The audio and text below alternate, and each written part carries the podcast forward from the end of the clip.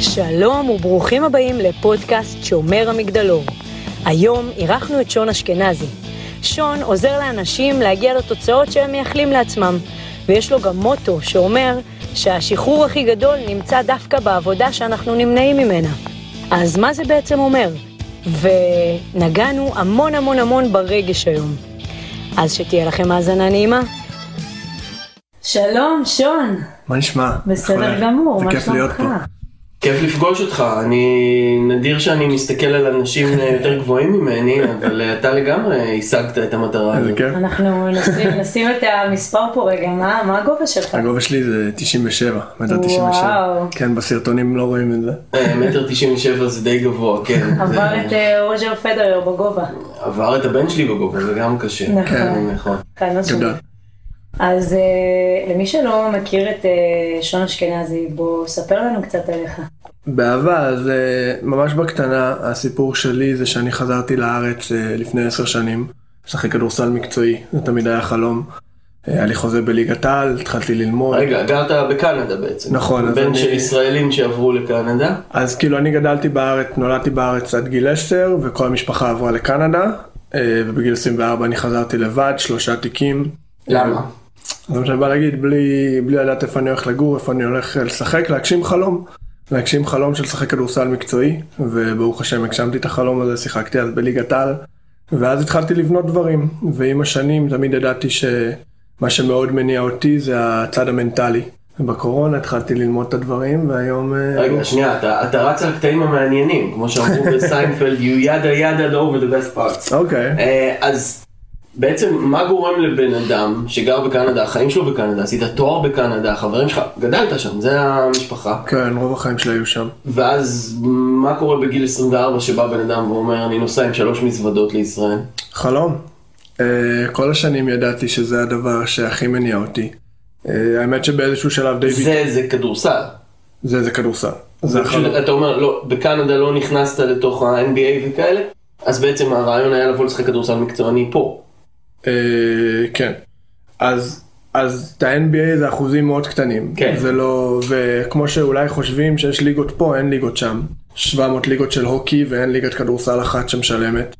אז החלום תמיד היה לשחק מקצועי, והאמת, אה, ככה, שהיה היה נקודה שאני גם ויתרתי על החלום הזה. והיה סדנה שאני עשיתי של התפתחות אישית שהחזירה אותי ממש דרך המערכת יחסים שלי עם עצמי לה- להמשיך לעבוד לכיוון החלום הזה. התחלתי לקום מוקדם ולעשות אימונים ואז חזרה התשוקה. ושנה אחרי זה הגעתי לארץ והציעו לי חוזה וזה היה הסיבה שחזרתי זה, זה תמיד היה חלום מגיל מאוד קטן. אז בעצם הספתח אה, ו- אה, לתחום ההתפתחות האישית היה עוד שם באיזושהי סדנה שעברת. כן, כן, זה התחיל בגיל מאוד מוקדם. ברוך השם, יש לי אימא מדהימה שדחפה אותי לשיחות האלה מגיל מאוד מוקדם. בגיל 20 בערך עשיתי קורס שקוראים לו לנדמרק, היה אותו גם בארץ כן, לתקופה. יש את זה לדעתי עדיין. אה, אני חושב שהם סגרו, יכול להיות שהם עדיין מתקיימים, אני יודע שהיה את זה ליד שפיים שם. אגב, אתה יודע שיש מחקר, שקראתי אותו פעם, שרמת ההשכלה של אדם נקבעת על, על ידי האימא.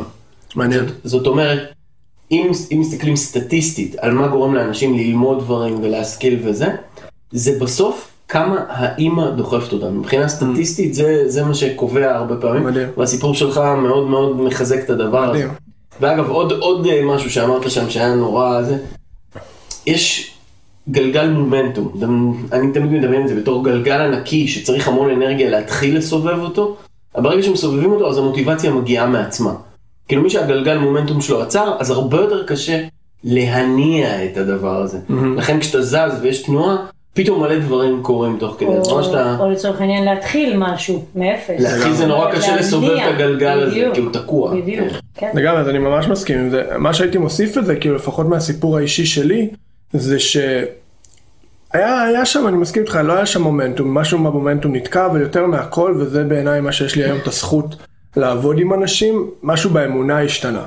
משהו בחיים קרו שאמרתי וואלה כדורסל כבר לא יקרה, אין מה להמשיך להשקיע בזה, אני אעבוד, אה, למדתי אז כניסיולוגיה, שהרבה אנשים נכנסים לפיזיותרפיה, ובלנדמרק משהו חזר.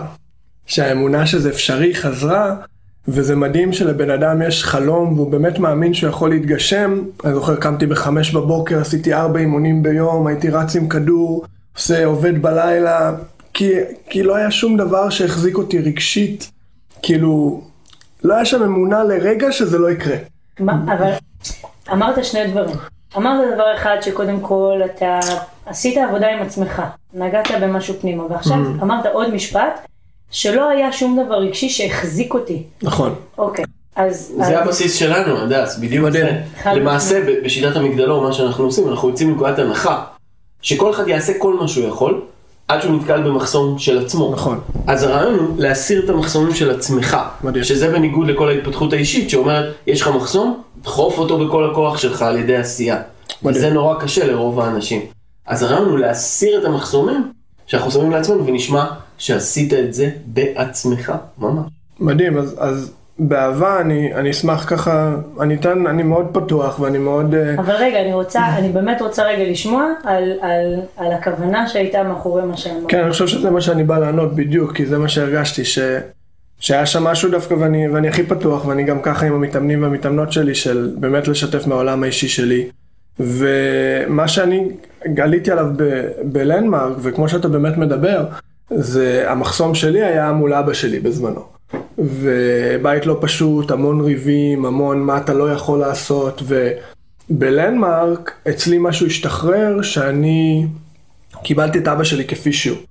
הפסקתי לחכות לאיזה סליחה, אני ממש זוכר את זה כאילו זה היה אתמול, בלנדמרק אז אה, היו הפסקות והיית עושה שיחות טלפונים לאנשים שחשובים בחייך. ואני זוכר בהפסקה הראשונה אני מתקשר אליו ואני אומר כאילו הילדות שלי הייתה ככה ואיך התנהגת ככה ותגיד שאתה מתנצל והוא לא מבין כאילו זה. בהפסקה השנייה הוא קולט שאני כבר לא משחרר אז הוא אומר וואלה אתה צודק מתנצל. הולך אליהם ואני אומר תקשיב הוא התנצל ואני מרגיש אותו דבר כאילו מה הלו"ז. אז הם אימנו אותי וזה ובאיזשהו שלב ביום השני של הסופה שהגעתי לנקודה שאני לא מחפש את ההתנצלות שלו זה לא שאני עושה אותו לא בסדר. כי אני קורא לזה, זה כמו לשתות את הרעל ולחכות שמשהו יקרה לצד השני. שאנחנו מחזיקים טינה, שאנחנו מחזיקים אשמה, הם לא, הוא לא היה מודע לזה, זה לא שינה את החיים שלו. זה פשוט הגביל אותי. ובתוך הקורס הזה, באותו סופה שאני שחררתי זה, פשוט הבנתי, זו אמונה שרצה איתי עד היום, שאבא שלי עשה את המינימום שהוא אמור לעשות. כאילו הוא הביא אותי לגיל 18, שאני יכול להיות בשביל עצמי. ומעבר לזה, הכל בונוס. ושהתחלתי, שהתחלתי לעשות, להסתכל על הדברים מה, מהמקום הזה, אז השתחררתי מכל הדברים שהגבילו אותי עד אותו רגע, בגיל 18, 19, 20. ואז עם האנרגיה הזאת שהשתחררה, השלב הבא בקורס זה מה אתה רוצה ליצור בחיים שלך. שאנחנו הופכים לחיות מנסיבות ללחיות מיצירה, זה הדבר הראשון שעלה לי, זה החלום של הכדורסל. וכשאני שחררתי כאילו את הגורילה הזאת מהגב שלי, התחלתי להתאמן כל יום, עשיתי את זה אפשרי, וזה הוביל אותי למה שזה הוביל, כן. זה, זה מדהים הסיפור שלך. אתה יודע, הפרק הקודם שלנו בפודקאסט, הוא היה על closure. כאילו בתוך מערכת יחסים תמיד אנחנו מצפים ל closure, והסליחה של אבא שלך, מה שאומרת, אני רוצה שאתה תתנצל. זה קטע של אגו. ממש. אני צדקתי, אתה טעית. נכון. וזאת לא הדרך הנכונה, כי בסוף זה משרת את אותה מכונת אגו שמנהלת אותנו. ואחד הדברים למשל שאנחנו הבנו, זה שמה שאנחנו צריכים לעשות זה לא לסלוח, אלא לקבל. זאת אומרת, הרי ההורים שלנו וכל האנשים בחיינו פועלים מתוך ספר החוקים הפנימי שלהם. הוא בתור אבא עשה את הכי טוב שהוא מבין. נכון. אולי מה שהוא הבין זה דפוק, אולי מה שהוא הבין זה לא נכון, אולי זה לא נכון לך ונכון לאחים, אולי זה נכון לו. אבל ברגע שאנחנו לומדים לקבל שמה שאנשים סביבנו עושים הם עושים כי זה מה שהם חושבים שנכון, גם אם זו טעות, זה שרת אותנו בדרך. מדהים. יש לנו אגב מפגש, המגדלור זה, זה בנוי על תחנות. אחת התחנות נקראת הסירה. אנחנו משחררים את הציפיות לזה שאנחנו ממשיכים לצפות מאנשים להיות משהו שאנחנו רוצים. זה מדהים. בחיים לא יקרה. מדהים. אז רק על הנקודה הזאת, אני כל כך מסכים איתך באמת שקבלה בעיניי זה הבסיס להכל. זה גם הבסיס שהשיטה שלי בנויה עליה, שאמרנו את זה גם מקודם, שדיברנו לפני, של ההסתכלות הזאת ש- what you resist persist, שכל דבר שאנחנו מתנגדים אליו באיזשהו מקום אנחנו מזקקים. התנגדות תמיד תיצור התנגדות. והמון אנשים תקועים בחיים שלהם, והם כאילו כועסים על עצמם, או למה אני כזה, למה זה קורה, ואז שום דבר לא משתנה. ואני מאוד אוהב להגיד ששינוי אמיתי יכול להגיע רק מקבלה ולא מהתנגדות, ולחזק את הנקודה שלך ממש, וזה אירוני שזה הגיע מאבא שלי, אבא שלי תמיד אומר, שכל בן אדם עושה את הכי טוב שלו בכל רגע נתון. ואולי זה לא עובד לך, אולי לנו יש איזה משמעות שהוא עשה לי ככה, או למה הוא עושה לי את זה, הוא לא אוהב אותי. סוף היום זה שלנו, ושאנחנו, כמו שאתה אומר, זה, זה רוצה לצמרמור, זה נקודה כזאת עוצמתית בעיניי, שאנחנו באים באמת מקבלה, כאילו 100% קבלה, מקבלים את עצמנו, מקבלים אותם, מקבלים את הסיטואציה, שם השחרור האמיתי. כי התנגדות תמיד תיצור התנגדות, ושם אנשים נתקעים. נכון. יש לי, יש לי שני דברים להגיד על זה. אחד, אם what you resist persist, כאילו ברגע שאתה דוחף זה חוזר אליך. אתה יודע, יש לנו, כל פעם שאנחנו עוברים בחיים שלנו איזשהו מקום של צל, של, של שליליות, של רע, של טראומה. טראומה לא חייבת להיות רצח, טראומה פשוט זה רגע שלילי. שלא איבדנו אותו. זה ימשיך לחזור עד שנפתור את זה. נכון. זה הקטע של טראומה. והדבר השני, אני חושב שהתפתחות אישית במיטבה, באמת, השיא שלה, זה להבין שאנשים אחרים, כל מה שהם עושים, הם עושים בשביל שיהיה טוב להם. זה לא נגדנו. כאילו ברגע שאתה מסוגל לא רק להבין, אלא להרגיש את הדבר הזה, זה, זה, זה מוריד את כל התסכולים. כן. אתה יודע, יש לי, אני תמיד משתמש במטאפורה, כאילו כשאנחנו נולדים מחלקים לנו חבילת קלפים. לא כולם מקבלים את אותה חבילת קלפים. למשל, אני חושב שאני קיבלתי בהורים שלי לפחות נאסיך. יש לי הורים טובים, הם ביחד, הם דאגו לי. יש אנשים. שמקבלים שתיים. נכון. ישבה אצלי אתמול בקליניקה מישהי, שני הורים, באמת, כאילו, קשה לי לחשוב על יותר גרוע. כאילו, אבא ש... ש... אם את אומרת לו משהו שהוא לא זה, הוא, אומר, הוא לא מדבר איתך חצי שנה. וואו. ואימא שאומרת לילדים שלה, אני עכשיו יוצאת עם מישהו, אתם לא יכולים לבוא הביתה כי אני איתו. כאילו זה שתיימים, אתה מקבל שתיימים. ואז אתה מתחיל אחורה, אתה מתחיל כי אתה שתיים. אם נולדת לשני שתיימים, אתה שתיים. והמסע שלך היא לעבור, והמסע הזה עובר דרך להיות שלוש וחמש ועשר, לכמה שאתה יכול להגיע. נכון, וזה התפתחות. כן. עכשיו, אתה גם במוטו שלך אומר שהשחרור הכי גדול בעצם נמצא בעבודה ש... שאת נמנעת ממנה. נכון. יש משפט שכן, פגשתי אותו באיזה סרטון בזמן האחרון והוא life changing בעיניי, הוא ממש משנה חיים. באנגלית הוא אומר ש-the magic that you are looking for is in the work that you're avoiding. ובאנגלית זה יהיה הקסם, או אני אוהב לקרוא לזה השחרור. השחרור שאת, אתה מחפשים, נמצא בעבודה שאת נמנעת ממנה. ויש משהו כל כך עוצמתי בזה, בדבר שהכי מאתגר אותנו, שם נמצא השחרור הכי גדול. ואני מאותו יום שראיתי את הסרטון הזה התחלתי לשאול את עצמי כי אני באמת כל כך מאמין בלהוביל כדוגמה אני לא יכול לבקש ממתאמנים לעשות משהו שאני לא מוכן לעשות אנרגטית זה אף פעם לא יעבוד. אמ, תן לי דוגמה. אז מדהים אז, אז יאללה בואי, בואי נראה מה, מה עולה לי ממש מה- מהפן האישי אני חושב שאצלי זה on and off בתקופה האחרונה לשחרר את המושכות. אמ, אני יכול לדבר למשל על, ה, על הפן הפיננסי שתמיד היה לי את ההסתכלות הזאת שאני למדתי מהבית של מה, מה, מה רע מחכה מעבר לפינה. תמיד כאילו הקושי הזה לסגור את החודש והקשיים האלה הפיננסיים ומה שקורה אנרגטית אני מייצר את זה ואז החיים מוכיחים אותי צודק. אז למשל אחד הדברים שאני לומד לשחרר את המושכות זה, זה לראות את הטוב שמחכה לי מעבר לפינה וממש לחנך את ההסתכלות הזאת. איך? איך אני עושה את זה? אז, אז השיטה שלי, אז, אז הרבה מה, מהתרגולים שאני נותן זה למשל מדיטציות ומנטרות ולהסתכל פנימה לפני שאני מחפש שזה יקרה בחוץ. אז אם לי יש איזושהי, אז אני התחלתי, איך שאני תמיד מתחיל, זה אני רושם את כל האמונות שיש לי לגבי כסף לדוגמה, אם זה היה הנושא אז. ואני לא חוסך מעצמי, כאילו כסף זה רע, כסף יוצר קונפליקט, אני יודע שכל הריבים שאני ראיתי בבית היו סביב כסף, אז לי ממש הייתה אמונה ש... אי אפשר לקיים אהבה וכסף בו זמנית, זה לא עובד. אם לי יש כסף אז הזוגיות שלי לא תהיה טובה, אם לי יש כסף אז המערכת יחסים שלי עם הילדים שלי לא יהיה טובה. ולענות על השאלה שלך, אז ברגע שהבנתי את זה, אז הפכתי את זה, והתחלתי לשנות את האמונות. עכשיו, אז, אז שוב, בתרגול, אז זה מדיטציות למשל בעיניי מאוד עמוקות של, לא של שתי דקות, אבל של רבע שעה, חצי שעה, מה וממש... אתה עושה בהם? אז זה מה שאני בא, ממש, מי שלא רואה אין וידאו, אבל אני ממש מחבק את עצמי ומחבק את הילד הפנימי הזה. אני מאוד אוהב להגיד שיש התייחסות שאנחנו קיבלנו בבית, ואם אנחנו מדברים על עבודה עם הילד, הילדה הפנימיים, זה לתת להם את מה שלא קיבלנו מהסביבה. מדהים, זה הבסיס של מה שאנחנו עובדים איתו, לעבוד עם הילד הפנימי, ממש לאמן את הילד הפנימי. כן, אז, אז אני חוזר למה שאמרת לפני, והייתי, שוב, בהסתכלות האישית שלי, מחדד את זה ללקבל. כי, כי בעיניי, כמו שאמרת, זה הבסיס להכל, ואני חושב שמה שקורה זה שאיך שמתנהגים אלינו, בלי לשים לב, אנחנו פשוט ממשיכים את הרצף. ואנחנו מתנהגים לעצמנו ככה. אז בואו ניקח את זה סביב כסף, איך שהתנהגו אליי, לא קנו לי, אמרת, זה לא חייב להיות רצח. אבל הלכנו לסופר כשהייתי ילד ורציתי מאוד שוקולד, ולא משנה מה, לא קנו לי את זה. אז אני אמרתי, וואלה, אין מספיק. אין שפע. אין לנו מספיק וצריך להתחיל, לא להתקמצן, זה מה שעולה לי, כאילו זה מדהים איך התת מודע מדבר, אבל צריך לחסוך כל הזמן. והדברים שאתה רוצה, לא משנה כמה תרצה אותם, לא יקרה. כי אין מספיק. וכשאתה משנה את האמונה הזו ואתה מתחיל לגעת בילד הזה, בעיניי, שוב, זה בהסתכלות האישית שלי, אני, אני לא מחפש לאמן אותו, אני רוצה לחבק אותו. אני- כי זה כאב לו באותו רגע שאין מספיק. אני קופצת שניונת. באהבה. אוקיי? בעקבות מה שאתה אומר. היה את הרגע הזה, לפני שהחלטת שאתה נותן פוש? בכדורסל שוב, היה רגע של שבירה שם, שאמרת, טוב, אני מוותר על החלום הזה.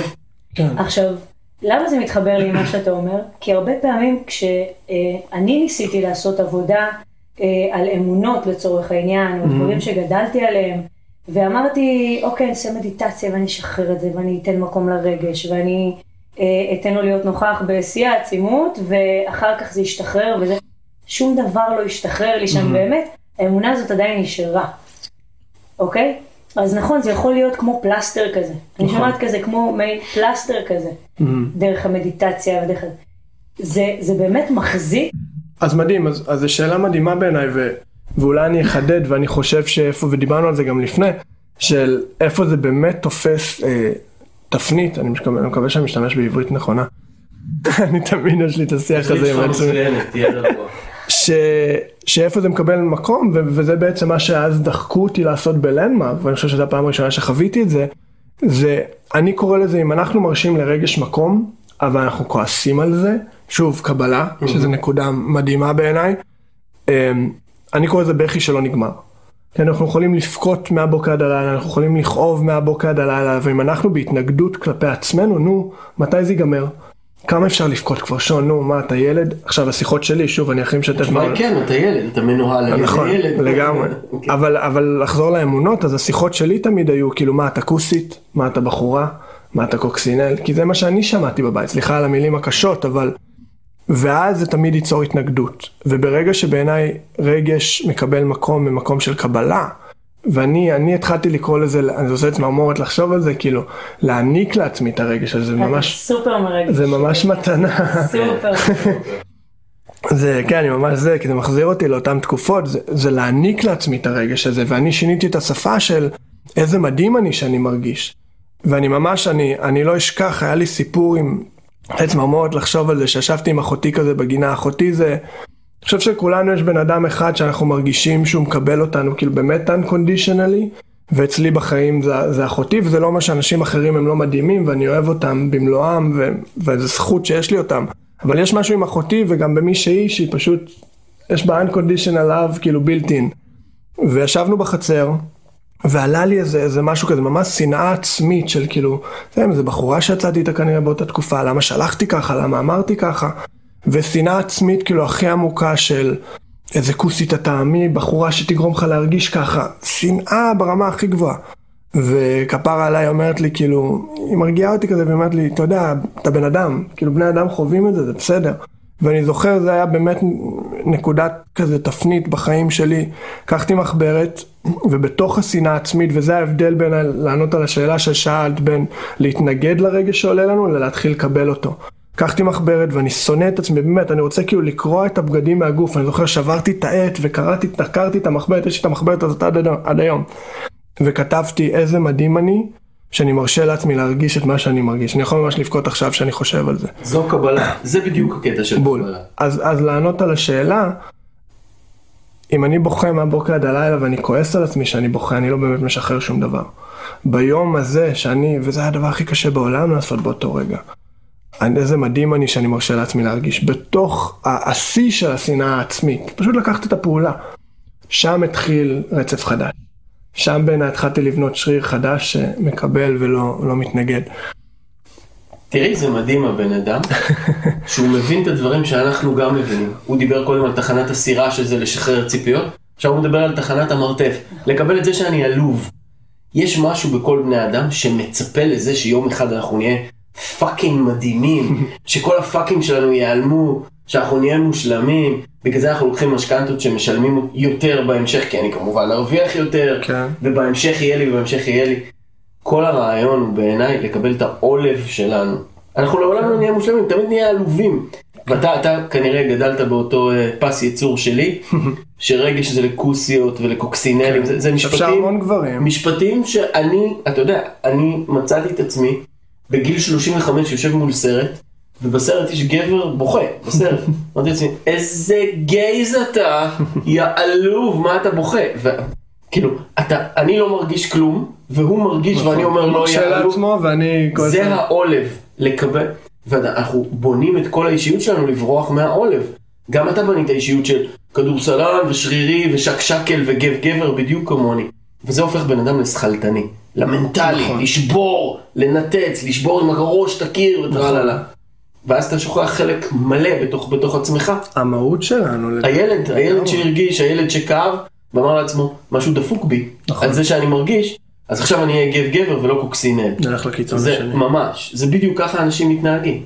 אהבתי מאוד מה שאמרת, אני, שוב, אני, אני מאוד מאמין בלשים לב לשפה שלנו, כי בעיניי השפה שלנו זה המכחול, אני קורא לזה, שאיתו אנחנו מציירים את החיים. ושוב, זה שלי, כן? קשה לי עם עלוב, כי בעיניי זה כאילו, זה, זה כאילו להיות נוקשה עם עצמי. אני, זה, זה, זה מילה שלי. כן, כן, לא, יש את המילה בדיוק. שלו שהוא מכנה שאני- את החלש, את הלא מושלם. בדיוק, זה למה אני אומר, זה, זה לך זה נוגע אחרת מאשר זה נוגע לי, ולך זה עובד, אני, אני מאוד משתף מהעולם האישי שלי, כי אני לא מכיר את העולם האישי של אף אחד אחר, אז אין לי את הזכות. אז אני אומר, איך שאני קורא לזה, זה כאילו השלמות שבאי שלמות. אתה, כאילו, ב- בעלוב הזה, ב- בלא טוב הזה, זה מושלם. בדיוק. כי מי החליט שלהרוויח מיליון שקל זה מדהים, ולהרוויח עשר שקל זה רע? הכל סובייקטיבי בסוף היום. זה כמו, אני מאוד אוהב לתת דוגמה, אין לי פה שולחן ואני לא עושה פה בלאגן, אבל אם יש שולחן ואני נותן לו מכה, מי החליט שזה שולחן? מישהו באיזשהו שלב בהיסטוריה בא ואמר, שולחן, בסוף היום הכל סובייקטיבי, אני יודע שזה קצת קונספט מורכב, אבל כל דבר זה המשמעות שאנחנו נותנים לו, אין לשום דבר זאת משמעות. אמונה. זאת, זאת אמונה, בדיוק. פרשנות שבאה מאמונות. ש, שאין לשום דבר משמעות בילטין. אנחנו נותנים את המשמעות, אז מי אנחנו שנחליט ששחקן ליגת העל זה הצלחה ובן אדם שעובד במכולת הוא כישלון. בעיניי האי שלמות שלנו זה, זה השלמות שלנו, זה מה שמייחד אבל זה. הסתכלות, אגב, לגמרי. זה יובל נוח הררי, יש לו את הסדרת הרצאות הזאת ביוטיוב של אה, קיצור תולדות האנושות. והוא אמר, זה אגב זמין לצפייה מי שרוצה, הוא בעצם מסביר איך המין האנושי התפתח ואיך התרבות התפתחה. זה, אני מצאתי את זה מאוד מעניין, והוא אומר שם שבעצם בני אדם זה חיה שיש לה יכולת להאמין בדברים. למשל, תחשבו על זה, מדינה. מ- מה קובע שישראל זאת מדינה והאנשים שבפנים קוראים לעצמם ישראלים? כי כולם החליטו ביחד שזאת, אין הרי נכון. פס על הרצפה שאומר פה זה נגמר ופה זה... כלומר כולנו החלטנו להאמין שאנחנו ישראלים. זה לגמרי. אומר כסף. קח עכשיו אדם קדמון, תביא לו שטר כחול של 200 שקל, אגיד לך מה זה. כולנו מאמינים שלשטר הכחול של 200 שקל בול. יש משמעות שהיא משמעות שלא בהכרח כולם נותנים לה. נכון. וזה הקטע של קבלה. לקבל את העובדה שמה שאני חושב שמשהו, אולי הוא לא המשהו הזה. ממש. וכל כל מילה שאני אומר עם סימן קריאה, אני שוגה. כי אני מפספס. נכון. אני לא פתוח לראות את זה, כי הכל סובייקטיבי, כמו שאמרת על העלוב. לך יכול להיות משמעות למילה שהיא מאוד עוצמתית. נכון. מי אני שייקח את זה ממך או מהעולם?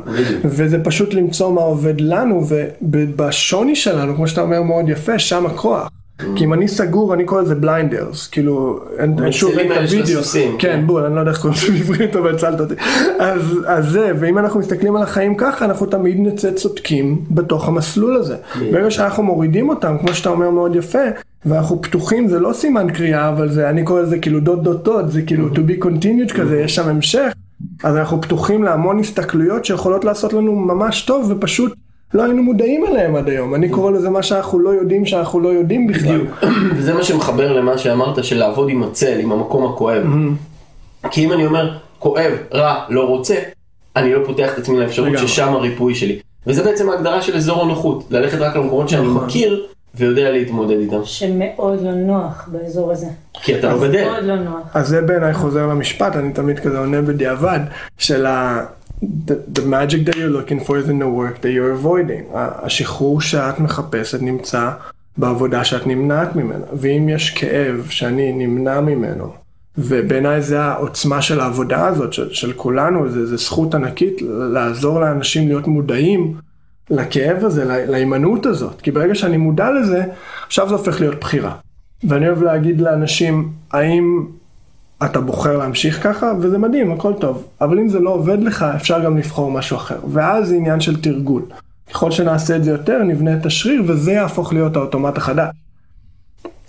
עכשיו, אתה יודע, אני מסתכלת עליך ואני אומרת, הבחור הזה גדל במסלול, די דומה למסלול שאני באתי ממנו, של ספורטאי שעובד מאוד מאוד קשה, המון שעות, כדי להצליח, כי יש לו חלום שם באופק אה, של להיות איזה כוכב על כזה.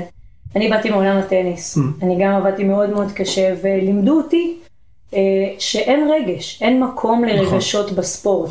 זאת אומרת, הרגש חייב להישאר מחוץ למשחק, כי זה משחק, ובמשחק אין רגש, ואם הרגש מתערב פנימה, הוא לא משרת אותי והוא לא עוזר לי. אז אם יש מקום, אה, קודם כל, יש לי שתי שאלות. השאלה הראשונה היא, האם כן נתת באיזשהו מקום, בתוך עולם הכדורסל, מקום לרגש, ואיך זה שירת אותך? והשאלה השנייה היא, אה, האם יש מקומות שאין בהם מקום לרגש? מדהים. אמ, אז אני אענה לפי הסדר. ואיך שמה שעולה לי, שוב, אני, אני אמרתי את זה גם מקודם, שדיברנו לפני, אני מאוד עובד עם האינטואיציות שלי, כאילו אני פשוט, מה שעולה לי וזה, ובעיניי לא רק בכדורסל, אבל בכלל בחיים, עד איזה גיל 30, אני היום בן 33, אה, לא רק שלא היה רגש בכדורסל, היה רגש בחיים. כאילו הייתי ממש אדיש, הייתי ממש, כמו שדיברתם, סחלטני. אה, מתעסק בעולם הפיזי, סוג של נרקסיסיסט, אני מאוד מוכן להעיד על עצמי, כי זה מה שלמדתי בבית. אני מרגיע אותך שאתה רחוק מאוד מלהיות נרקסיסיסט. לא, אז, אז הנקודה שלי היא כזאת, באותו זמן. בגלל שרגש לא קיבל מקום, זה היה הדרך שלי להתמודד, תיארת את זה מקודם מאוד יפה, שפשוט סחלטניות. אז זה היה בחיים וזה היה גם בכדורסל. אני ממש זוכר קטעים של מאני טיים, שבשנים הראשונות שחזרתי לארץ, של, אה, של סוף משחק, ומאמן צורח, מה אתה זה, וזה, אדיש של החיים. פשוט, אז אי אפשר להתייחס לדברים האלה. עכשיו, בעיניי... ואז גם כשמחמיאים לך זה לא נוגע. חד וחלק. בעיניי זה, זה, זה לא עבד, כי הייתי כל הזמן בתחושות, אני זוכר, השפת גוף שלי תמיד בכדורסל עד אותה תקופה הייתה תמיד אה, ירודה, ו... וניסו לדבר איתי, לא הייתי קואוצ'בול, הייתי מאוד תקוע כזה בדרך שלי. השינוי שלי הגיע, וזה סרטון ביוטיוב שאם אתם רוצים אתם, אתם יכולים למצוא של הרצאת TED של ג'ון וודן, שהוא המאמן כדורסל אה, בקולג'ים בארצות הברית הכי מצליח בכל הזמנים, ניצחו אליפויות, היו עונות ברצף שהם לא הפסידו משחק. ומאותו סרטון, ואחרי זה עשיתי גם הרצאות של זה לבתי ספר ולילדים ולספורטאים, אני חידדתי את ההגדרה שלי של הצלחה. שהוא מדבר באותו סרטון על, על הוא מגדיר הצלחה, יש לו ניסוח ממש יפה באנגלית, אבל אני ככה אתמצת את זה, שבסוף היום הצלחה זה הידיעה מול עצמי, שאני עשיתי את מיטב יכולתיי. ושאני שיניתי את זה בספורט, כל הקריירה שלי השתנתה. כי פתאום זה לא כמה נקודות קלעתי, זה לא אם ניצחנו, הפסדנו, כי אני גיליתי פתאום, דרך גם שהתחלתי ללמוד את האימון, שאין לי שליטה על הדברים האלה. אין לי שליטה על אם השופט שורק לי, אין לי שליטה על כמה דקות אני מקבל, אין לי שליטה על הקהל, אין לי שליטה על, על מלא גורמים, על החברים שלי לקבוצה. הדבר היחיד שבאמת 100% בשליטתי, זה לעשות את מיטב יכולתיי.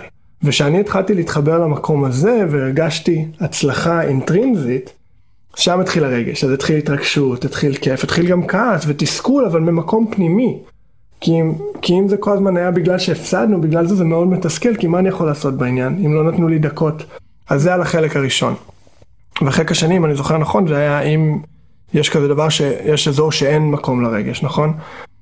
היום, לא. תשאלי את שון בן עד גיל 30, ההפך, כאילו אין מקום שכן יש מקום לרגש, כי זה כמו שלימדו אותך. זה רק מוריד מהפרפורמנס שלי, זה רק מוריד מהביצועים שלי, אז חס וחלילה שאני אהיה שחקן פחות טוב.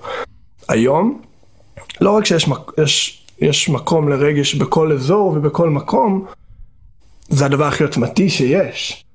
שאני, ו, ושוב ההגדרה הזו שהצלחה לי מאוד עזרה לנווט את זה, כי כשההצלחה הפכה להיות 100% בשליטתי, אני יכול להרגיש מה שבא לי.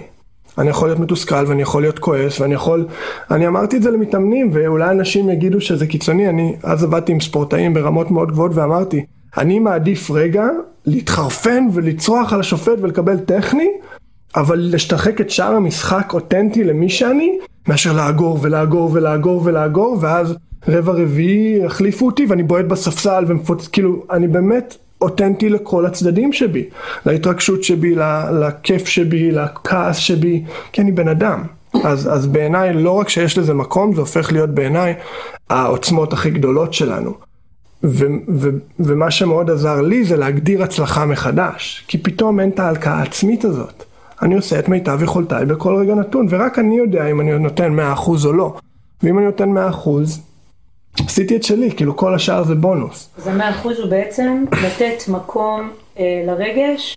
אז, אז המאה אחוז הוא כאילו בגדר הפיזי, עכשיו זה לא בגדר, אני לא, לא שיחקתי טניס, אפשר לנסות, אני לא יודע אם הגובה וזה, אם זה יעבוד, אבל, כן, אז, אז, אבל זה בפעולות שהן בשליטתי, כאילו בהאסל שלי, באנרגיה שלי, בחיוביות שלי, במנהיגות שלי, אז זה יותר אינדיבידואלי, אבל לא בהכרח בסטטיסטיקה, אה, בנקודות או בהחלטות של השופט, זה לתת 100% בדברים שבשליטתי. ובגדול בטניס זה, זה אחרת לחלוטין, mm. בגלל שזה אחד על אחד, ואז אתה לא אמור להראות לצד השני מעניין. בכלל מה אתה מרגיש, ואפילו שלא יהיה בשפת גוף, mm. משהו שהוא... חס וחלילה שתראה חולשה כאילו. כן. אה, מדהים. זה, זה מדהים בעיניי מה שאתה אומר שון, כי בסוף, בין אם אנחנו מבינים את זה או לא מבינים את זה, הקטע הזה שהרגש מנהל אותנו תמיד, גם אם אנחנו לא יודעים את זה. גם אנשים שהם שכלתנים, אנשים שכלתנים הם הרבה פעמים מהירי חמאה, הם, הם נורא יכעסו מהר. Mm. מה זה כעס? זה לא רגש? נכון. אנחנו מקבלים את ההחלטות שלנו מתוך רגש תמיד, כאילו זה שכלתני, אבל אנחנו מקבלים... נכון. אתה יודע, אני שמתי לב על עצמי... רגע, זה מי שאנחנו לגמרי. אתה יודע, אני שמתי לב על עצמי הרבה פעמים, וזה בשנים האחרונות. אני יודע הרבה פעמים להגיד את הדברים הנכונים, אני מאוד טוב בלדבר, זה המקצוע שלי. מה שכן, כשאני לא מרוצה ממשהו, הגוף שלי מדבר. Hmm. אני נסגר ואני מתכווץ, והבן אדם, השפת גוף. והבן אדם שמולי, גם אם אני אומר הכל בסדר, אני מקבל, אני אוהב, הכל טוב, והגוף שלי נסגר, המסר עובר לצד השני, וזה רגש לחלוטין. נכון. אי אפשר להתעלם משליש מהעולם, הוא ממילא שם. זה פשוט להסתכל לתוך הצל, שזה המוטו שלך, להסתכל למקום שאנחנו, הכואב, שאנחנו נכון. לא רוצים, הוא ממילא שם. או שנקבל או שלא נקבל. ועוד דבר, זה מדהים אותי, ששניכם התעסקתם בספורט מקצועני, מקצועני אומר, מקבלים כסף בשביל זה. הדס הייתה מדורגת ראשונה בארץ וזה 270 בעולם, משהו כזה. לא יצא לנו לדבר לפני, אני כן. מגלה פה דברים על הדס. הדס הייתה מדורגת ב-ATP בעולמי. ואתה... מדהים. whatever, אותו דבר, same shit, כל הזה. מה ATP זה של הגברים? כן. אה, אוקיי. כן.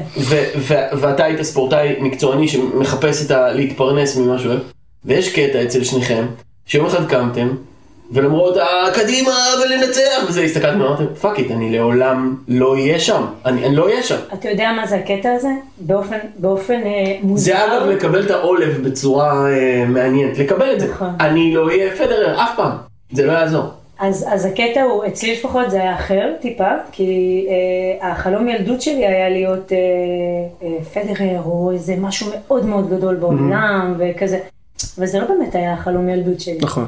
החלום ילדות שלי היה שאני ארגיש את ההרגשה של ההצלחה המטורפת הזאתי, שבאה עם ה... נכון. אה, לא יודעת. איזה תובנה. כזה. וממש לאחרונה, אה, ככה גללתי את זה עם עצמי טיפה, ו... וחשבתי על זה שכאילו, מה כל כך מספק אותי בלאמן? Mm. ומה שמספק אותי בלאמן, אה, ולא סיפק אותי בילדות, זאת אומרת שהייתי, לא אהבתי להתחרות, אף פעם. אבל כשהתחרתי, וניצחתי, פתאום נהניתי מזה ורציתי לחזור על זה, אוקיי? אבל היום מה שמספק אותי, הוא בעצם לראות אנשים אחרים מצליחים למקסם hmm. את, ה, את, ה, את אה, מלוא הפוטנציאל שלהם ביחד עם הרגש. זאת אומרת, מה, ש, מה שאני כן מלמדת אנשים אחרים היום לעשות, זה קודם כל רגע לעצור ולראות מה אני מרגיש. אם יש 20 שניות בין נקודה לנקודה, ללכת שנייה אחורה, כשכולך טעון בכעס, לקחת אוויר ולהגיד, נכון, שיחקתי חרא את הנקודה הזאתי, אבל עכשיו אני אעשה את זה אחרת, ואני בסדר עם זה, וזה חלק ממני, קבלה? כזה, בדיוק. מדהים, מדהים. ואני רוצה להגיד לשניכם אגב, אצל שניכם, זה מעניין אותי, כי אני תמיד רואה דפוסים, זה מה שאני עושה כל הזמן. רוצה להגיד לשניכם, ששניכם זיהיתם בעצמכם פוטנציאל אדיר להיות ספורטאי ב top, תוך כדי זה שהרגתם, החבאתם, קברתם, נעלתם את החלק הרגשי שלכם. כן. את הדס אני מכיר וזה חד משמעית מה שהיה, ואתה מתאר את עצמך ככה, וזה לא אפשר לכם למקסם את עצמכם. נכון. כי שליש ממה שאתה מוחבא, אז איך תהיה ב top? אתה רק שני שליש. כן. פשוט ככה. נכון. זה, ופה הקטע של הקבלה. לקבל אותי כמו שאני, על החרא. ויש חרא. וזה זה גם מאוד מה שמייחד, זאת אומרת, היום אני מסתכלת על אנשים שהם אותנטיים, לצורך העניין, וזה גורם לי יותר לרצות להתחבר אליהם ולהיות. לידם ולהיות איתם, כי אני יודעת שהם יהיו, זה בא ביחד עם נאמנות ולעצמם, קודם כל, ומן הסתם שזה יהיה גם כלפיי נכון. החוצה, אם זה לעצמם. אה, גם נאמנות וגם אה, אה, ערך החברות, או הערך שלהם כלפי עצמם. מדהים. בקיצור, זו עוד שיחה שאפשר להרחיב עליה, ואנחנו כן, מעט פה אה, סוטים. רגע, יש לי עוד שאלה קטנה, האם אפשר על הדבר הזה? אני אשאל את שניכם אותה. הדס, כשאת היית ספורטאית, והייתי ראשונה בארץ, אף אחד לא התקרב אלייך. רבאק, עד היום את לא ספורטאית מקצוענית, וגבר, חובבן, לא ייקח לך נקודה, נכון? עד היום. אני רוצה לנסות, אני אשמח לנסות. אני אוהב. היא מכירה את התחרותיות, כי היא חיה את זה, אז היא יודעת שבראש שלי, שאתה אומר, שאף גבר לא ייקח, אני אומר, אוקיי, בואי. לא בגלל- לא שאני יכול. לא אני אקח, אני אני אחדד, לא בגלל שאני יכול, אבל איך שהמוח שלי נכון. רואה את החיים, כן, כן. זה ברגע שאתה אמרת את המשפט הזה. אני חייב לנסות. כי אני חי את העולם, כאילו, חשבתי על זה לפני כמה מה ימים. זה היה על השפת גוף שלך, היא אומרת, בוא, בוא, בוא מנופאקר, כן, בוא. ראית איך היא נדלקה, הורידה את השיחה. נדלקה, הורידה את עכשיו- בוא, חש- בוא. חשבתי על זה, כי אני בדיוק עכשיו בתהליך של לסגור קבוצה לעונה הקרובה. והיו לי הצעה, כאילו, הצעה עם יותר כסף, והצעה עם פחות כסף, במקום המצב של המלחמה. אתה עדיין משחק- אני עדיין משחק ב- בליגות הנמוכות. אמ, ו- וחשבתי על בדיוק זה. וקבוצה אחת שיש שם כביכול יותר כישרון על הנייר, וכסף, ויותר אמ, פוטנציאל אליפות, ודברים כאלה, ולעליית ליגה. וקבוצה אחרת קרובה לבית, עם חבר מאוד טוב, שזה. והלכתי לאימון פה ואימון שם. האימון בהתחלה יותר תחרותי וזה, אבל ראיתי שהיה שם המון לחץ. אני לא יודע איך זה בספורט אינדיבידואלי, אבל אני בטוח שגם שם. יש המון לחץ. מה, מהמאמנים ומהמנהלים, וכן, אני עבדתי עם טניסאים, אני פשוט עבר תקופה, אבל יצא לי לחוות מה שאת מתארת. ו, ופה, באימון הראשון לא היה, לא היה כאילו, היה רגוע, אבל גם לא הייתה תחרותיות. אז הייתי מאוד קרוב לחתום על החוזה בקבוצה עם, עם הכסף ועם ה, עם השאיפות וזה, ואמרתי יאללה בוא ניתן עוד אימון. כי משהו פה מרגיש לי כאילו לא נכון. והיה איזה קטע, סיפרתי לחבר שלי שהלכתי לאימון שלהם, היה ממש עכשיו ביום ראשון, והיה שם איזה ילד חמוד, 18, 19, 20, כנראה גם השם שלי הולך מלפניי, כאילו יצא לשחק המון בליגות האלה לאורך השנים. "אה, אתה לא יכול, אתה לא יכול עליי. בוא, תן לו כדור. אמרתי, אתה בטוח? כן, כן, כן, תן לו כדור. אז פעם ראשונה מקבל כדור, כולם מסתכלים עליי, בום, backdoor, מישהו אחר עושה סל. אתה עדיין בטוח? הגיע סוף האימון. מהלך האחרון של האימון, אני שואל אותו, אתה עדיין בטח, בוא, בוא עליי. כדור, ספסוב, קובי בריינט, לא שאני כמוהו, אבל זה היה אותו move. הטעיה, עוד הטעיה, הוא קפץ, נעלם, זה, ואני צועק, כאילו, אתה בטוח, אתה חושב שאתה יכול לשמור על מישהו? עכשיו מי את זה מהצד יגיד כאילו, יא מניאק, אתה בן 33, הוא בן 19, כאילו זה, אבל בשביל זה אני חי. ובאותו רגע, בסוף האמא אמרתי, חבר שלי סגור, אני סוגר איתכם. כי כיף לי. וזה שהילדים האלה עושים לי טרשטוק, אני חי בשביל זה, וזה לא בשביל, אני מאוד אחדד, כי אולי ישמעו את זה מהצד, זה לא בשביל שאני אראה כמה אני טוב מולם. אני יודע שכשאני עושה את זה, הם יהיו יותר טובים. נכון. וזה מה שמדליק אותי, ומאוד ראיתי את זה בעין שלך, שאת מספרת על המתאמנים שלך. בשביל זה אני אשחק איתם השנה, ואולי נפסיד יותר, ואולי ננצח פחות, אבל הקונספט הזה של, של טרשטוק והתחרותיות הזאת, לענות על השאלה, כן, תני לי לשחק עם טניס מול, טניס מול אליפות עולם, אלופת עולם, או... אני מסתכל עליכם, ואני אומר, דבר. וואלה זה עולם כל כך רחוק ממני, ואז איך שאמרת את זה עכשיו, אני רואה את עצמי יושב. בקליניקה או באיזה סדנה, ומישהו בא אליי עם כל הסקפטיות, ואני אומר בלב, ככה? בוא נרקוד, בוא, בוא בדיוק. נרקוד. כל בוא." אחד ואחת וה- והתחרותיות שלו ושלה. וזה, וזה גם סוגר לנו פינה, אני מאוד אוהב, זה תמיד מדייק עם הרגש, כי אם אני אדיש, ואני 30 שנה שיחקתי אדיש, כאילו סחלטני לחלוטין, התחרותיות הזאת לא קיימת. היא בוערת בי בפנים, אבל היא לא מקבלת ביטוי. אתה- ואני הפכתי להיות שחקן הרבה יותר טוב, שהתחלתי ברור. לחוות אותה.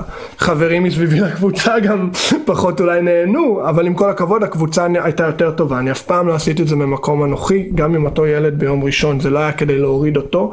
אני למדתי מהחיים ששאנחנו, כמו שאתם מתארים, וזה בעיניי זו שיחה כל כך עוצמתית, ואפשר לדבר עליה שעות. השני שליש האלה, והשליש של הרגש שאני מרשה, לשליש הרגשי הזה, התחרותי הזה, האש הזאת, כולם מסביבי יהיו יותר טובים. חד משמעית.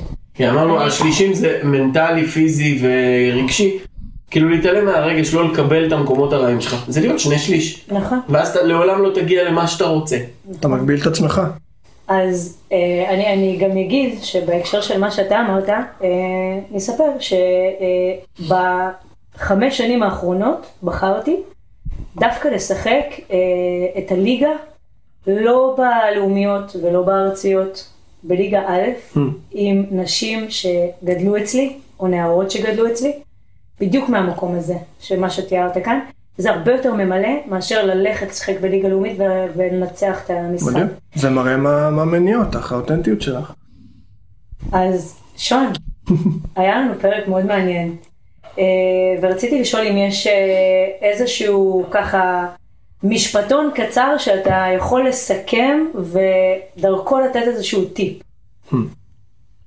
אז בעיניי, אני, אני חוזר לנקודה הזאת, זה מה שעולה לי, של the magic that you're looking for is in the work that you're avoiding. השחרור שבן אדם, שאת, אתה, מחפש, מחפשת, נמצא בעבודה שאתה או את נמנעת ממנה.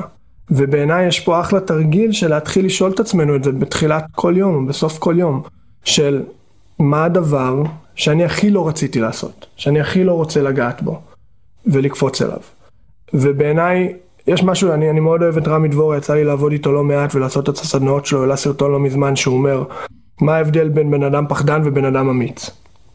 וההבדל זה לא ברגש, ההבדל זה בעשייה. בן אדם פחדן מפחד ולא עושה, בן אדם אמיץ מפחד וכן עושה. זה ההבדל היחיד. וכשאנחנו שואלים את עצמנו את השאלה הזאת של מה הדבר שאני הכי נמנע ממנו, עכשיו זה יכול להיות סתם, לדוגמה אצלי זה אקסלים של העסק ודברים כאלה. אני יודע שכשאני עושה את זה, היום העוזרת האישית שלי עושה את זה ברוך השם, אבל בהתחלה שאני עשיתי את זה, העסק פרח. כי הדבר שאני הכי התנגדתי אליו, זה הדבר שהכי שחרר אותי. וזה בפן הפיזי, אבל איפה זה בפן הרגשי? שוב, שאלת אותי מקודם ובעיניי זו שאלה עוצמתית, אצלי היום זה עדיין לחוות את הכאב, יש שם המון כאב מאותו ילד, שאני מרשה לעצמי, ושמתי לב שבמלחמה, אני מאוד אוהב להגיד, כאילו הכל מוקצן רגשית, מתווסף לנו המון דברים, אז פחות עשיתי את זה, וזרמתי עם עצמי, אמרתי זה בסדר, כנראה שזה לא הזמן. שאני עושה את המדיטציות שלי, שאני עושה את הנגיעות האלה בדברים העמוקים, את הכתיבה הזאת, שזה הדבר שאני הכי, תאמינו לי, אני יושב פה כמאמן, ברוך השם, יש לי את הזכות לעבוד עם מאות אנשים עד היום, וזה הדבר האחרון שאני רוצה לעשות.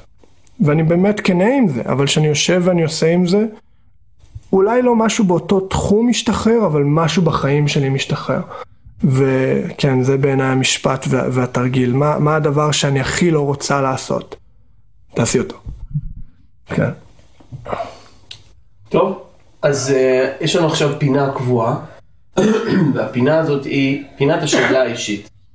אתה שואל שאלה אישית, אנחנו שואלים שאלה אישית. אתם יכולים. להתחיל אתם? אני אתחיל. ממש. אני אתחיל, אבל תדע שאני חובט ישר, אז... אה, אוקיי, באהבה. אוקיי, אני צריך לחשוב על משהו. אוקיי, מטביע בעולם שלו. בדיוק. תראה, צעד וחצי. לגמרי. אתה יודע, הגוף מדבר אצלנו תמיד, התת מודע והגוף מחוברים, ומה שיוצא מהגוף זה הדבר הכי... שהכי רומז לנו גם כמאמנים, איפה, איפה הצל הזה נמצא, איפה שצריך לעמוד. ואצלך, הגרון שלך חסום. שמת לב לזה? כן, אני יודע את זה. הגרון שלך חסום, אני ראיתי שיש לך, הקול שלך הוא קול צרוד, והרבה פעמים אני רואה אותך עושה כזה, עושה את זה גם בכוונה לסרטונים ולתוכן סתם, אבל אני יודע את זה. יופי. גרון חסום, גרון חסום אומר שיש משהו שצריך להגיד ואני לא אומר אותו, ולכן הגרון חסום. למה? מה אתה רוצה להגיד ולא אומר? לעצמך בעיקר. זה עמוק, אה, אבל באהבה. אמרתי לך שאני חובט ישר, כן. באהבה. באהבה, כזה אני באהבה. אה, אני יודע את זה. אני יודע שגם אני יכול לשתף אתכם ש... זה כבר תקופה מאוד ארוכה, אבל יש לי התקפי שיעול. עכשיו זה נרגע, ברוך השם יש לי את הזכות לעבוד עם מאמנת אה, אנרגטית, קוראים לה נרקיס שלוים, שהיא אימא של חבר מאוד טוב. אה, והיא משנה לי את החיים בעבודה שלנו ביחד. אנחנו ממש נוגעים בדבר הזה, היא שחררה לי את זה אה, לאט לאט. אה, אני לא אכנס יותר מדי לרוחניות וזה, אבל תהליכים מדהימים. אז אני אשתף אתכם שלי היה ממש התקפי שיעול, במיוחד לאורך המלחמה, אבל גם לפני, שלא לא יכולתי להירדם בלילה, לא יכולתי לנשום, ממש כאילו שיעול שאני... הילד אני, שלך צורח. אני כבר מכיר. הילד הפנימי צורח. לגמרי, אני כבר מקיא, כאילו אני לא יכולתי להכניס אוויר, לא הייתי נרדם על איזה 4-5 בבוקר וקם ב-9, כאילו פגישות עד הלילה. אמ, לענות על השאלה זה, זה עמוק, זה עושה צמרמורות, אבל באהבה, זה מול אבא שלי. אמ, שם ילד קטן שמפחד להגיד מה, מה הוא אומר, ואני עובד על זה. Uh, הנה, לענות, זה גם חוזר לנקודה מקודם, uh, what do you, מה אתה נמנע ממנה. זה זה, זה לגעת בילד הזה, כי כל כך חינכו את הילד הזה לא להיות מישהו. הסיפור שלי הולך שאני גדלתי עם אימא מדהימה עד איזה גיל 8-9 ואז אח שלי נולד.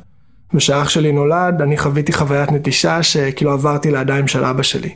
שוב, אבא שלי כפר עליו מושלם כפי שהוא. גרושים, כן.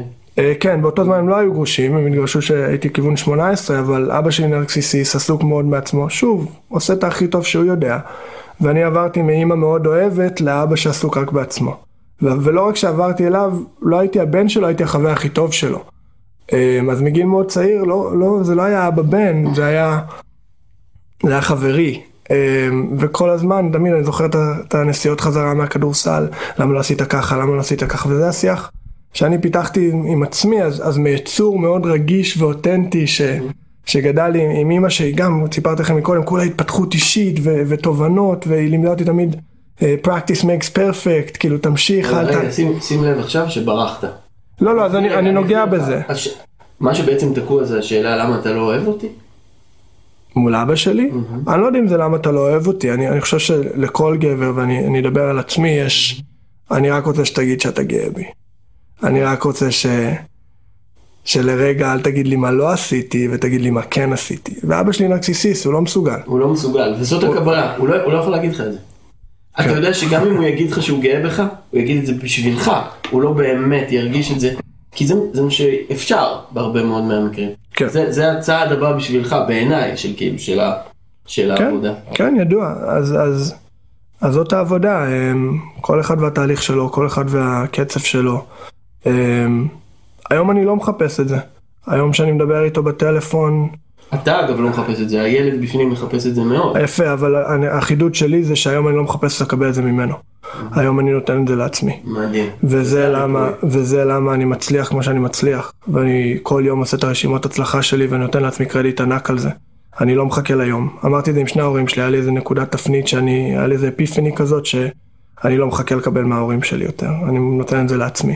ושם היה שחרור ענק, כן. בדיוק, זאת הקבלה. אם כשיש קבלה יש שחרור. לגמרי. לקבל את הדברים כפי. הלב. ממש, כן. אני בטוח שזה לא היה קל. אני לא אכנס, אני לא... לא, לא, אני חייב להרגיע עם השאלות שאני כאילו, אני לא, באהבה. כיווצתי כן. את הדס פה. כן, לא חושב שכולם גם פתוחים כמוני, ואני חושב שגם יש נטייה של, כי אני יודע שאתה עושה, אני מכיר אותך יחסית קצת, אבל אני מרגיש אותך, אתה עושה את זה מלב שלם, מלב והכוונות שלם. שלך כאילו. הם הכי להרשות לבן אדם להשתחרר מזה. ואני לא חושב שכולם פשוט בנויים כמוני, אני לא חושב שכולם מסוגלים לגעת בזה ככה, נכון. וזו זכות בעיניי שאני יכול לעשות את זה, ו- וכן, קבלה. אמ, אין לי שאלה בעומק כזאת בשבילכם, אבל משהו בסגנון, מה שעלה לי, ואני אשמח אם יהיה לנו זמן לשניכם, של, אני יודע שאצלי, זה היה בקורונה, ש... שהגעתי לנקודת שפל שלי, שאמרתי אני לא יכול להמשיך. מסכן אותי בשבילכם.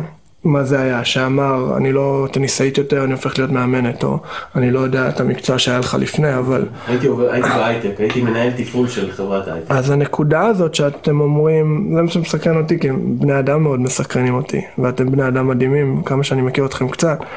אמ, מה היה הנקודה שאתם אמרתם? אי אפשר להמשיך. לי היו שתיים. אחת זה, אני תמיד תהיתי מה אני אמור לעשות שאני אהיה גדול. תמיד. ובאיזשהו שלב, בעודי עובד הייטק, עבדתי ב-IBM, ועבדתי בחברת סטארט-אפ והיא נקנתה על ידי IBM, וכאילו הצלחתי שם, אבל הלב שלי לא היה בפנים. אתה יודע, זה כמו שאתה יוצא עם מישהי ואומר לה את כל הדברים הנכונים, אבל אתה לא בפנים. אז ככה הרגשתי בהייטק. עושה את הפעולות. ממש. ו, והרגשתי בהייטק כאילו, כאילו אני לא בפנים, וכל הזמן אמרתי לעצמי מה אני רוצה לעשות, מה אני רוצה לעשות. ואז הלכתי לקורס אימון והבנתי שזה מה שאני רוצה לעשות, ולקח לי שנה וחצי לעזוב ולהיות עצמאי בעצם, שזה הפחיד אותי נורא. והנקודה הייתה שהלכתי לסדנאות והלכתי זה, ובאחת הסדנאות הייתי אצל טוני רובינס בארצות הברית וזה, וכתבתי מכתב התפטרות. וכתבתי את התאריך שלו לעוד שנה קדימה. ובאיזשהו שלב הגיעה השנה הזאת, ולא לא הייתי קרוב אפילו מילימטר. אז כתבתי את המכתב התפטרות עם עוד ארבעה חודשים קדימה. Mm. והיה לי חבר בעבודה שהראיתי לו את כל הדברים האלה. הוא אמר לי, למה אתה כותב את זה לעוד ארבעה חודשים קדימה? מה יקרה בארבעה חודשים האלה שלא קרה בשנה נכון. הקודמת? אם אתה מאמין בעצמך, קפוץ למים. Mm. זאת הייתה הנקודה שכאילו, באותו יום הלכתי והגשתי את המכתב הזה. Mm, מדהים. נקודת שפל שנייה הייתה הגירושים שלי. אני הייתי 25 שנה אה, בזוגיות, מתוכם הייתי נשוי 20 שנה.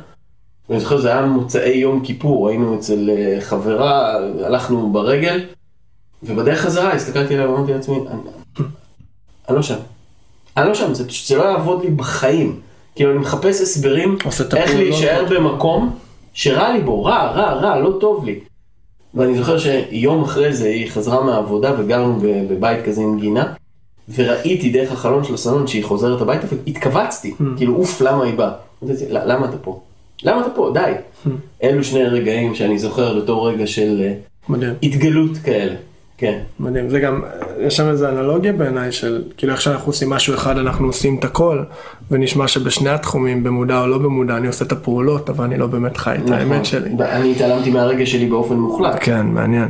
מדהים, מדהים, תודה על השיתוף. אלו היו שני קטעים שבהם ראיתי את הרגע שלי פתאום. מדהים. הייתי מאוד את ה- את. מי שאני באמת, נכון, כאילו, נכון, מדהים. מקסים. הדס? שון, יש לנו... רגע, את רוצה גם אני לענות? רוצה לשמוע אותך, כן. אז אני אעשה את זה קצר. האמת שעד עכשיו הייתי פה אה, בקיבוץ מוחלט מהסיפור שלך. נגעת בי מאוד, שתדע, מאוד מאוד מאוד. וזה היה יפהפה לראות את זה מהצד, ממש. אה, את היכולת הזאת להביע את עצמך ככה ולהיות חשוף. זה לא מובן מאליו בכלל. אה, אז הרגעי השפל שלי, התפניות, אני אני אקרא לזה ככה. אז גם היו שתיים, אה, הראשונה הייתה אה, בעצם ממש מזמן, כשהייתי שכירה בטניס. אה, איזה יום אחד שאני זוכרת שכל הזמן חלמתי כזה, ואמרתי, אני רוצה, אני רוצה לייצר שחקן. אני רוצה לייצר מישהו שיהיה משהו, לעשות ממישהו משהו כזה. לא אחד שיש לו, אין לו, מישהו שאני רואה בו כישרון ולנסות לייצר, כי בארץ הייתה שמועה שאי אפשר, אפשר לייצר אה, שחקני טניס. Mm, מעניין. זה מאוד קשה, וזה עבודה קשה, וזה לא משתלם. למרות. שחר פאר ומנסדורף וכל אלה? אחריהם היה... נשמע מאוד ישראלי מצידנו. מאוד אה, רחב, ומאז לא גדלו שחקנים חוץ משאול ליאל לצורך העניין רק לאחרונה. הסתכלות מאוד אה, מוכרת בספורט הישראלי. כן, נכון. אז אני זוכרת שישבתי שם בקורס מאמנים, בדיוק סיימתי קורס מאמני טניס בכירים של ה-ITF, ו- והמאמן שהגיע מאוסטריה אמר לנו, אה, אל תנסו לייצר שחקן, תייצרו אה, אה, עבודה רחבה עם המון המון שחקנים, תעבדו עם מלא שחקנים ואולי משהו יתפתח מתוך זה, אבל לפחות יהיה לכם כסף. סובבו את גלגל כסף." המומנטום הזה ומזה יזוז ממש, דברים. כן, זה, אולי זה, פה שם אל תעבדו קשה. Mm, ואני אמרתי, בוא'נה, בן אדם, אתה אמיתי שאתה אומר כזה. דבר? לי. אני אייצר שחקן במדינת ישראל, מדהים, ולא בשום מקום אחר. זה מדהים. בדיוק גם מקודם. מדהים. ואז אמרתי, אני לא יכולה לייצר שחקן במועדון שאני עובדת בו, כי רוצים כמויות ורוצים כסף. ואני מרוויחה שעתי, ומישהו גוזר עליי קופון, שזה גם משהו שמוציא אותי מדעתי. אמרתי, טוב, איפה יש מגרש טניס? לא משנה איזה.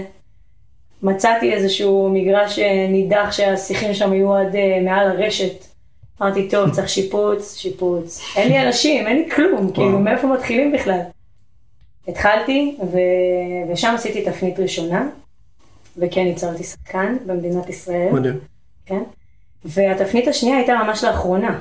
זאת אומרת, אה, בעקבות התהליך מגדלור שעברתי, אה, והקורס מגדלור שעברתי, אה, בעצם כל החיים הייתי משהו מסוים, שזה, אני אגדיר את זה כאישה מאוד, מאוד קשוחה, אוקיי? מאוד אה, אסרטיבית, מדברת בסימני קריאה. Mm, כזאת ש... בוא נגיד שלא היית רוצה לשבת ככה מולי ולדבר איתי, זה לא היה לך נעים פשוט, Mhm. אוקיי? כזה. מאוד ספורטאית, חדורת כן, מטרה. וכזה. כן. מכיר את הדפוס. ממש, ממש, ממש, ככה. קמים בחמש בבוקר, קמים בחמש בבוקר, Mm-hmm. לא משנה מה היה לפני כן, זה מה שקורה. אין אפור. אין אפור, אין אפור, שחור לבן, פרפקציוניזם, כל הדפוסים שאתה יכול לחלום עליהם היו. אז התחלתי את התהליך אה, אה, קורס אימון, ולאחר מכן, תוך כדי, התחלתי תהליך מגדלור בעצם אצל ידיעות. והוא עשה את קסמיו, כמו שהוא עושה כל הזמן. שהיום את מבינה זה לא קסם, זה פשוט שיטתיות, כן? מדהים, מדהים הדבר הזה. אבל יש לך, אתה יודע, הרבה אנשים נכון. יכולים להגיד את הדברים, זה לא ייגע כמו שאתה מעביר. יש, אני איזה מסכים קסם שיש, הקסם הוא כישרון, אתה יודע, כולם יכולים ללמוד לנגן פסנתר, אבל לא. כולם יכולים להיות מדהימים. כן? ייחודיות שלך, איך כן, שאתה נכון. מעביר את זה כנראה, קסם לחלוטין. אז בעצם זו תפנית שקרתה לי בחיים, ממש לאחרונה, שבעצם כל מה שהיה עד לפני שנה וחצי בחיים שלי, השתנה. אבל הכל, הכל, הכל, מדהים. הכל, בכל התחומים, בעיקר בגלל הנוכחות של הרגש, שלא הייתה קיימת קודם לכן. מה, ש, אה, מה שעולה לי זה, זה מחזיר אותי כאילו מין סגירת מעגל כזאת, לי זה נשמע ותקני אותי אם אני טועה שעשית את הדבר שנמנעת ממנו, נכון? שדרך התהליך הזה נגעת בדברים הכי עמוקים נכון. וזה לא בהכרח משתחרר ב- באותו דבר, ופתאום כל החיים נראים אחרת, וזה מקסים. מדהים. ממש, ואגב, כשאתם מדברים על זה, פתאום אני חושב על זה. אני, אצלי עברו שנתיים וחצי מאז שאני התחלתי עם עצמי לעשות את המגדלור בעצם, וככה זה פותח. אצלי, חוץ מהילדים שלי, הכל שונה. מדהים. השם שלי שונה, הייתי אלי לפני זה. השם תודה. שלי שונה, המקצוע שלי שונה, הדירה שלי שונה, החברים שלי, הכל שונה. חוץ מהילדים, הכל שונה. גם אצלך תכלס, נכון? כמעט. מדהים. השם אותו דבר, אבל כל השאר שונה אצלך. כשהבפנים משתנה אז, אז הבחוץ משתנה בהתאם, כן החיים הם פשוט מראה. שון, היה לנו מדהים איתך, ממש, איזה ברמות, כיף. אתה יודע, הזמן מהמם, טס. ולא רואים אותנו כרגע ורק שומעים, אבל uh, אני חייבת להגיד שאפילו המימיקה והשפת גוף שלך הן כל כך תואמות את מה שיוצא לך מהפה, שזה סופר מרגש ונוגע. אתה בן אדם אמיתי ורואים את זה ממש, והיה לנו כיף. איזה ממש. כיף. גם לי זכות ענקית ולהוקיר אתכם ולהגיד לכם תודה באמת ולא מובן מאליו בעיניי להפיץ אור ככה ותמשיכו, תמשיכו לעשות מה שאתם עושים, זה מדהים בעיניי. איך מוצאים אותך? מה, מה, אתה, מה אתה נותן? איך, מה אפשר אז? אה, יש לי המון תכנים, ברוך השם יש לי אה, באינסטגרם זה שון נקודה מוטיביישן, אנחנו נשים את הלינקים בפרק. אוקיי. מה, מה בעצם אתה נותן? אפשר לעבוד איתך אז בקליניקה? באהבה, אז? אז אני מאמן, אני מאמן אנשים להתפתחות אישית. אני מאוד מאמין בלשחרר כאילו תוכן ליקום, ושזה מגיע למי שזה אמור להגיע, ומי שאמור לשמוע את הפרק הזה, את התכנים, אה, ישמע.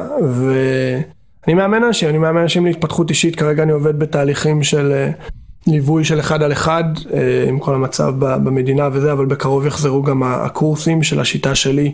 שאני פיתחתי שיטת CTB, choose to be, לבחור להיות, להרשות לעצמנו להיות, לבנות מערכת יחסים חדשה שלנו עם עצמנו והסדנאות, ובאהבה גדולה למי שזה אמור להגיע, אני, אני מאוד מאמין ש, שימצאו אותי ויגיעו אליי. מהמם? מהמם. יאללה, יצא לנו פרק ממש טוב. ממש, ממש. איך הזמן טס, אני מסתכל על זה, כן, מדהים. אנחנו רוצים להגיד לכם תודה שהקשבתם, ולבקש מכם שאם אהבתם את הפרק הזה ואת הערך שקיבלתם בו, תעבירו אותו הלאה, כדי שעוד אנשים ייהנו ויוכלו להרוויח מהערך הזה. אנחנו היינו שומר המגדלור. נתראה בפרק הבא.